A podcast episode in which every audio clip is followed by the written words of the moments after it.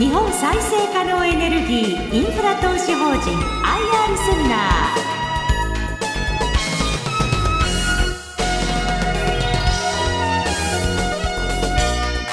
ー。この番組は証券コード9283日本再生可能エネルギーインフラ投資法人の IR 活動の一環としてお送りします。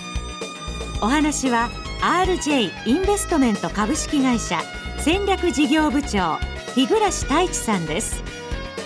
この番組は2月24日に東京証券取引所で開催した J リートファン2018を収録したものです。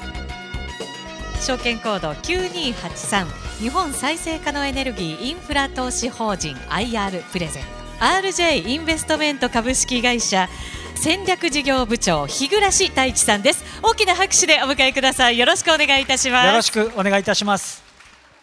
RJ インベストメントの日暮と申します。えまずそのインフラファンドでございますけれどもあの基本的な仕組みといたしましてはですね、え J リートと基本的なところは同じでございます。で、え何が違うかというとですねそのま保有しているま物件と申しましょうかあ不動産なのか、まそれともその太陽光発電等のですね、え設備なのかというところの違いだけでございます、まあ、あとあの、まあ、形上の違いですけれどもそのテナントさんから賃料をもらうのではなくてですねオペレーターがその発電をしたその発電の部分が賃貸というふうな賃料という形で入ってまいりますのでじゃあそのオペレーターはどこからお金をもらっているのかというと、ま、これは当然その売電収入売り電の収入が元になっているという形でございます。で、え、今あの現状においてはですね、まあ、皆さんもうご検察の通りでございますけれども、えー、まあ FIT というフィットというふうに呼ばれますがいわゆるその固定価格のですね、え買取制度、まあ、これに基づいた、固定の価格で、電力会社さんに、え電力を売ることによってですね、えその収入というのが、えその発電事業者であるオペレーターの収入になり、ま、それがひいては、え賃料となって、え投資法人の方に入り、えそれが最終的にはま皆様のですね分配金につながっていくという流れになっているという形でございます。でえーまあ、インフラファンドの着眼点ということで、まあ、そもそも論のところでございますけれども、えーまあ、いくつかありましてですねまずはその収益力というところでございます。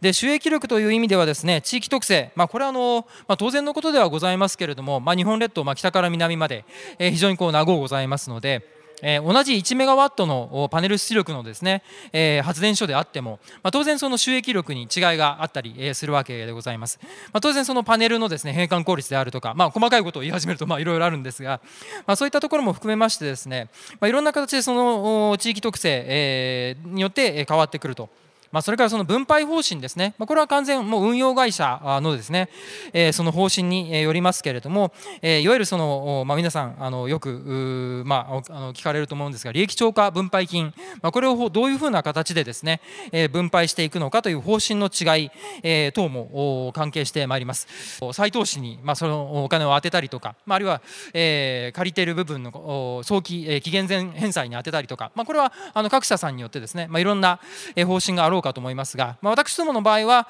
えー、これはですね、えー、分配金をですね、えー、ある程度のレベルで、えー、維持をさせていただくための、まあ、調整弁的なまあ役目としてですね使っていこうという形で考えております。えー、ですので、えー、何かそのもうあの利益超過分配金に関してはもうフルフルで出しますとかですね あるいはもういやこれはもう全部溜め込んでおいて WFO にしてですね、えー、次の物件を買うためにもうあの抱え込んできますとか、まあ、その両極端ではなくてですね、えー、これはもう臨機応変にやらせていただくというのが私どものの方針でございます。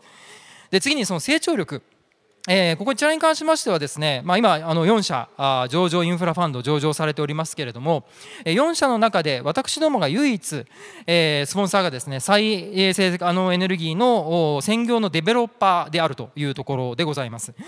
えー、というところでございましてですね実際その次のパイプライン等というところにつながってくるわけでございますが、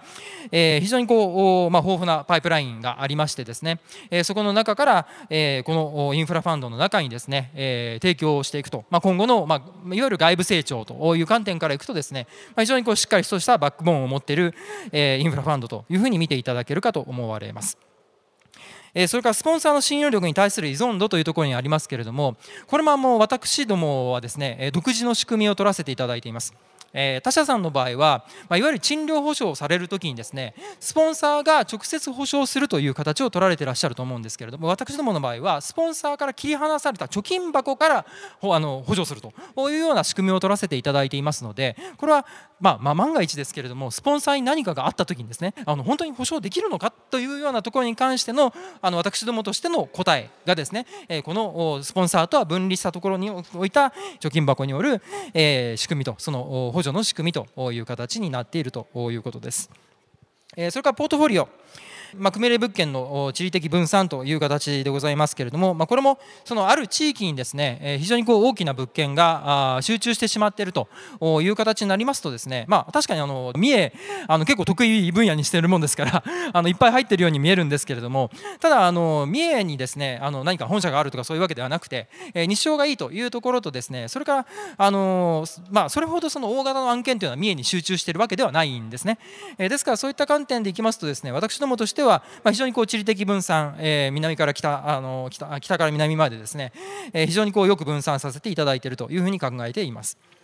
から最後にその、えー、最近ではあの環境問題と申しましょうか、まあ、ESG、まあ、あのいわゆる、えーまあ、この、まあ、環境問題をはじめとしたですねそういった問題にこう、えーまあ、ご興味、えー、持ってらっしゃると思います。で私どもとしてはですねこれあの第三者的な、えー、にこうあの認められているのかと。ちゃんとその ESG の取り組みやってますよ。まあ、これ太陽光ですからあの発電するときに CO2 出しませんよね。って、まあ、それは当然のことなんですがじゃあそのことに関して第三者的にちゃんと認証を受けてますかっていうところに関してですね私どもあのグレスビーを、え、このインフラファンドの中で初めて、ま、日本の実は死母も含めてなんですけれども、え、初めて、え、参加させていただいてこれリートではもうかなり一般的になってるあの ESG の指標なんですけれども、え、これのインフラ版にですね、私ども、え、初めて参加をさせていただいたというような形になっておりますので、え、こちらに関しても積極的にやらせていただいているという形でございます。さて、え、ちょっと詳しく、え、見ていきたいと思います、え、本投資法人の保有物件という形でございまして、え先日ですね2月に、えこの2月にですね公募増資をいたしました、え初めての公募増資でございます、え上場時に8物件えー、ございましたものが、まあ、今回9物件追加されて17物件になりましたというイメージあのという意味でございます。で取得価格に関しましてもですね最初82億円、え、のところがですね今回60億近くえ、やりまして、え、最終的に今今現在ではあ140億のですねポートフォリオになっているこれ3規模で、え、ということになりますが140億円のポートフォリオになってございます。でパネル出力に関しましても、えー、当初、まあ、22メガワット近くだったんですけれどもこれに14メガワット近くが加わりまして、えー、現在足元では36メガ近くになっているという状況でございまして、えー、着実に成長させていくという形になります。で私ども、え、期末がですねあの1月7月でございますので、まあ、その直後ぐらいのタイミングにま増資を行うというのが、えまあ、一番妥当なところかと思うんですけれども前回のその8月のチャンスに関しましてはですねね、まあ、皆さんそのお持ちの方には本当に申し訳なかったんですけれどもあの昨年のその5月あたりにかけてですね結構その、えー、下がっていきましてですね、え投資口価格が、まあ、そこのところでなかなかちょっと8月にやるのは難しいだ難しかろうということで見送らさせて、えー、見送らさせていただいたんですが、まあ、おかげさまで、えー、足元あの投資口価格もですね顕著に戻ってまいりましたので、えー、2月、えー、実行させていただいたというような形でございます。新しくですね今回あの北海道九州それから関東中部というような形で、えー、分散をさせていただきましたので、えー、当初のポートフォリオ、まあ、東北がですね、まあ、一関風沢というフラッグシップ、まあ、これあのグレスビーでも、えー、3スターを獲得したものですけれども、えー、こちらの、まあ、フラッグシップの案件が、まあ、結構大きかったものですから東北が大きかったんですが、えー、それが、えー、今回ですね北海道九州関東中部も入りまして、えー、だいぶこう、まあ、パイが分散されてきたというような形になっております、まあ、なおのこと、まあ、これから先もですね一層その分散を図っていきたいというふうに考えているところでございますあとまあ右のところにございますけれども飼い主に関しましてもあの昨年、えー、ですね、あの東急不動産さんと、まあ、あの私どものスポンサーのリニューアブルジャパンが、えー、資本業務提携を結びましたので、え、今回の増資後で4分の1程度が、え、東急さんから買わせていただいた物件になっているというような状況になってございます。えー、昨年の3月の末にですね、えー、上場させていただいた時に組み入れさせていただいたあ8物件でございまして、えー、フラッグシップ、まあ、一番大きいのがですね、えー、10メガちょっと11メガ近くのこの S01 と、えー、の一関市金沢と書いて風沢と読みますけれども、えー、風沢の太陽光発電所、まあ、こちらが、えー、フラッグシップになっているというような形でございますが、えーまあ、ただ、あの増資を重ねてですね分散を重ねるごとにですね、まあ、こういったところに関しては、まあ、徐々に、えー、その、まあ、一つの影響というのが少なくなってくるというふうに考えます。で、えーまあ、東北ですから、まあ、やっぱり雪が あ、まあ、今年は特にその雪の ニュースも多くございますから、えー、降るんじゃないかと、まあ、確かにあの降らないと言ったら嘘になるんですけれども実はその一関市ってあの、まあ、あの東北新幹線、まあ、考えていただければちょっと真ん中走ってますよね。ですので奥羽山脈とちょうど挟まれていてですねあの実はそんなに雪言うほど多くないんですよね、まあ、そういっったところもあってですね、まあ、かなりあのフラッグシップでありながら、えー、ちゃんとその雪の影響もですね、まあ、限定的で、えーまあ、非常にこういい結果を出してくれてる発電所という形、まあ、まさにフラッグシップというにふさわしい、えー、物件になっているというふうに考えてございます。まあ、今回の、えー、組入れ物件含んでいないわけでございますけれども、えー、この上場してからですね3月から10月までのデータでございますが、まあ、今あの公表させていただいているのが10月まででございますので、えー、公表させていただいている中でいきますとですね、えー、まずこの100%というところが、まあ、予想通りの発電の、えー、レベルというのが100%でございます。で、えー、それをまあ見ていただく通りもう100%を超えている月というのがですね、まあ、かなりあるというところろがございます。まあ、当然その、まあ、日照のいい夏場だったからというのもあるんですけれども、まあ、これあの実は11月、12月1、2に関しましてもですね、えーまあ、非常にこういい良好なパフォーマンスをが出ているという形になってございます。まあ、いわゆるそのボーナスにあたる変動賃料、まあ、あの増配のですね、えー、原資となる変動賃料が発生する水準というのが110%、まあ、これを見ていただきますとですね、えー、もう6月、7月、8月、10月と、まあ、この一番下のところに変動賃料額というふうに書かせていただいているんですが、えー、ちゃんとボーナスが出ているというような形でございまして、まあ、まさにその増配のですね、原資になっているという形になってございます。でえー、じゃあこの9月のですね91%この割り込んでるところはじゃあ投資家さんのですねこれはあのリスクになっちゃってるんじゃないかって、まあ、思われてる方もいらっしゃると思うんですがここが私どものですね違いでございまして私どもはあのこの100%の水準を割り込んだら保証させていただくというスキームになっています。水準がですね100じゃなかったりということがですね、えー、あります。で私どもは、えー、上場以来この100%を下回った時には保証させていただくというスキームになっていますから、えー、まあ、予想通りのですね、え発電、えで得られるはずの、え分配金というものはですね、え出させていただくというような形になりますので、え基本賃料に関してのブレというのはですね、えダウンサイド、まあ、下方向に関してはかなり、ま限定的、えというふうに、まあ、かなりというかもう、まあ、ほとんどないというふうに、ま言い切ってしまってもいいぐらい、えー、硬いというふうに、ま見ていただければなというふうに考えているところでございます。で次にその私どもの親会社であるスポンサーでございます。で、え、スポンサーに関しましてはですね、現状その445メガワットの、え、開発中の発電所を要しております。で、445メガワットといってもですね、どのくらいの、ま、大きさなのかという、あのどのくらいどのくらいのその資産額なのかというところになろうかと思うんですけれども、今、足元ではですね、えメガ4億円ぐらいというふうに、え言われています。で、メガ4億で換算しますと1780億円ぐらいの、え資産規模のですね、えものが、まあ、今作り中と、まあ、あのできているものもありますけれども、あのパイプラインとして、まあ、こういったものがあるという形になります。で、今後その、まあ、フィット価格、まあ、買取価格がですね、下がっていく中で、じゃあ本当にその1メガ4億のままなのかというとですね、まあ、これは下がってくる可能性というのは十分あるかと思います。でで1目が3億だというふうに仮定してもですね、まあ、1335億という形になりますから、えー、まあ、あのそういった意味ではですね1000億以上の、まあ、1500億円ぐらいの、え、パイプラインというものがですねスポンサーが実際その開発をしているということを申し上げられることができるかと思います。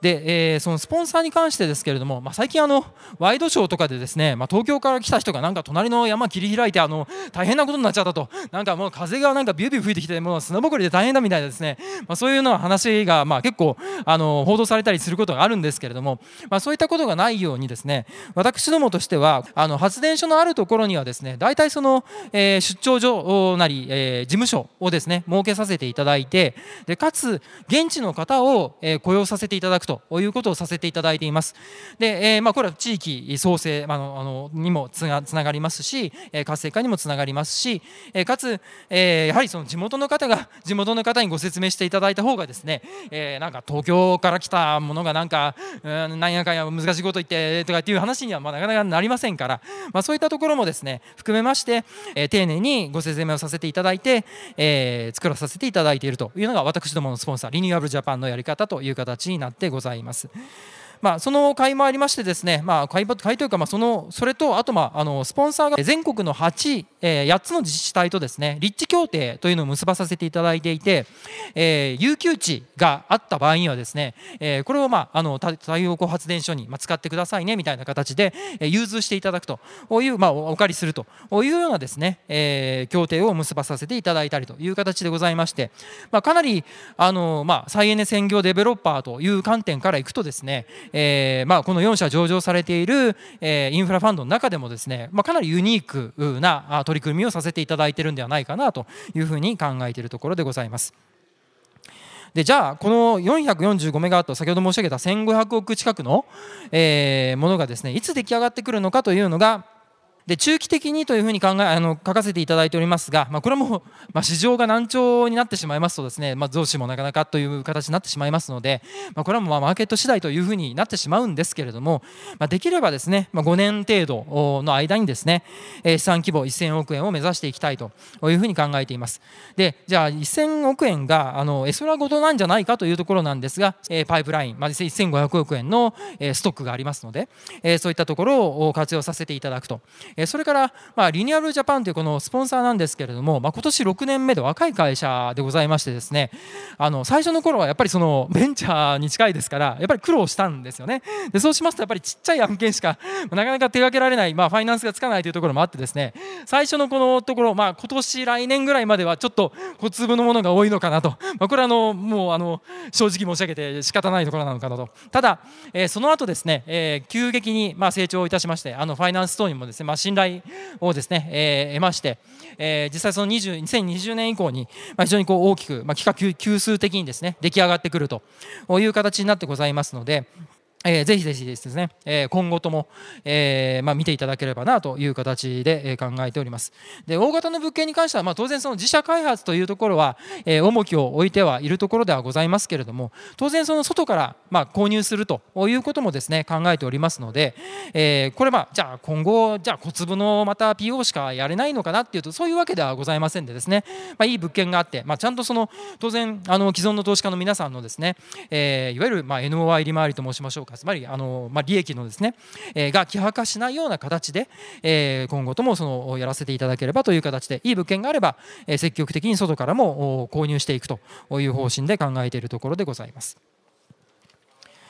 えー、それから、まあ、これが先ほどあのちょっと申し上げたあ東急不動産さんと、えー、私どもスポンサーとの、え、資本業務提携という形でございまして、えー、この共同出資ファンドでですね、えー、開発したものに関しては、まあ、優先的に、えー、当法人に関して、え、対して、えー、供給される計画という形になるというところでございまして、まあ、非常にこれはあの私どもにとってですね非常に心強い、まあまあ、言ってみれば先ほどもその6年目の、えー、スポンサーですから、えーまああのえー、いわゆる起業してから6年目ですから、えー、そういったそのスポンサーにとってはですね非常にこう心強い、えーまあ、バックアップを得たなというような形になろうかと思います。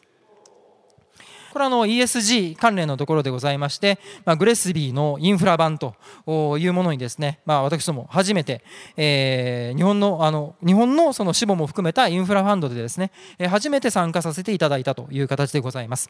でこれはあの将来的にですねやはりあの機関投資家さんにもですね、まあ、入ってきていただきたいというふうには考えています。でその機関投資家さんは、まあ、あの特にその、まあ、一番大きなあの年金基金のその GPF さんもそうなんですけれどもやはりその ESG 投資というものをですね積極的に考えておられます。でそういった中でそういったそうこういうあの、まあ、大きの大手のですね大きな機関投資家さんに、まあ、入っていただくという観点からもですね、えー、やっぱりこういったところを重視していきたいというふうに考えているところでございます。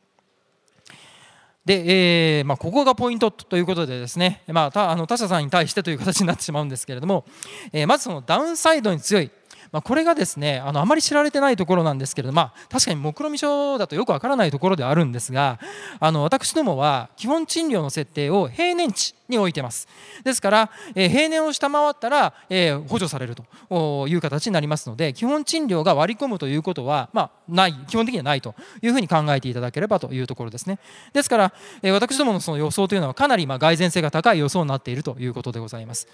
でアップサイドに関しましてはこれはの110%を上回る部分に関してその半分に関していわゆるボーナスというま増配の、え原資となります変動賃料としてお支払いをさせていただくという形になっています。で、えー、さらにその十分な積立金というふうに書かせていただいていますが、えー、これもあのスポンサーとは切り離された、まあ、倒産隔離というふうに申し上げますけれども、えー、切り離された貯金箱の中からですね、えーあの補助されるという形になっていますのでスポンサーに万が一のことがあっても、まあ、このファンドに関してはちゃんと、えー、基本賃料が支払い続け支払われ続ける蓋然性が高い仕組みになっているという形になっています。で、えー、積み立てているのが3ヶ月分なんか少ないように思えるんですけれども実はあの太陽光、まあ、かなり力強くてですね88%から89%これ100年に1回のお、まあ、日照不足の年でもですね、まあ、それだけの発電量があの日照量があるんですね。でそこでいきますと、まあ、理論的にはですですけれども、えー、25ヶ月、えー、基本賃料ですねその100年に1回の状態が20、えー、25ヶ月続いても基本賃料を満額お支払いできるだけの、まあ、プール。これが3ヶ月分に当たりますので、えーまあもう1万年に1回ということになりますよね100年に1回に100年に1回ですから1%の1%ですから、えー、のところを補っているという形になっています。まあ、これあの分かりやすくあの図で示させていただくと、まあ、こういった形になっておりましてじゃあ貯金箱空になっちゃうじゃないかというところなんですが、えー、貯金箱はそのボーナスが出るところのですね半分半分の上側のところから、えー、欠けた部分に関しては補わさせていただくというのとあとの100から110のところ、まあ、これ白抜きになってますけれども白抜きのところからその貯金箱に関してはあの減った部分に関してはですね補わさせていただくという自律的な仕組みになっているという形になってございます。えー、ポイント1、まあ、まあこの100%ですね平年のところが基準になっているというところ、まあ、これあのよく、えー、見ていただければというふうに考えています。であとこの2番目のこの半々っていうところもですね実は各社さんによってちょっと違ったりしますので、えー、まあ、私も自信を持って、えー、お勧めできるポイントそして3点目はその自律的に、えー、スポンサーに何かあってもというところで、えしかも、まあ、あの1万年に1回のものにも備え備えうる、え貯金箱がありますという、まあ、3つのポイントこれぜひ覚えていただければなというふうに考えています。であの年、えー、6400円というところですね、えー、分配金のえ目安という形で考えております。で、えま、先ほど申し上げた通り、この、ま、分配金に関しましてはですね、えま、かなりその蓋然性の高い予想というふうに考えておりますので、えま、ぜひあのご検討いただければというふうに考えているところでございます。えご清聴ありがとうございました。ありがとうございます。ここまでは RJ インベストメント株式会社戦略事業部長日暮太一さんでした。大きな拍手をお送りくださいませ。ありがとうございました。どうもありがとうございました。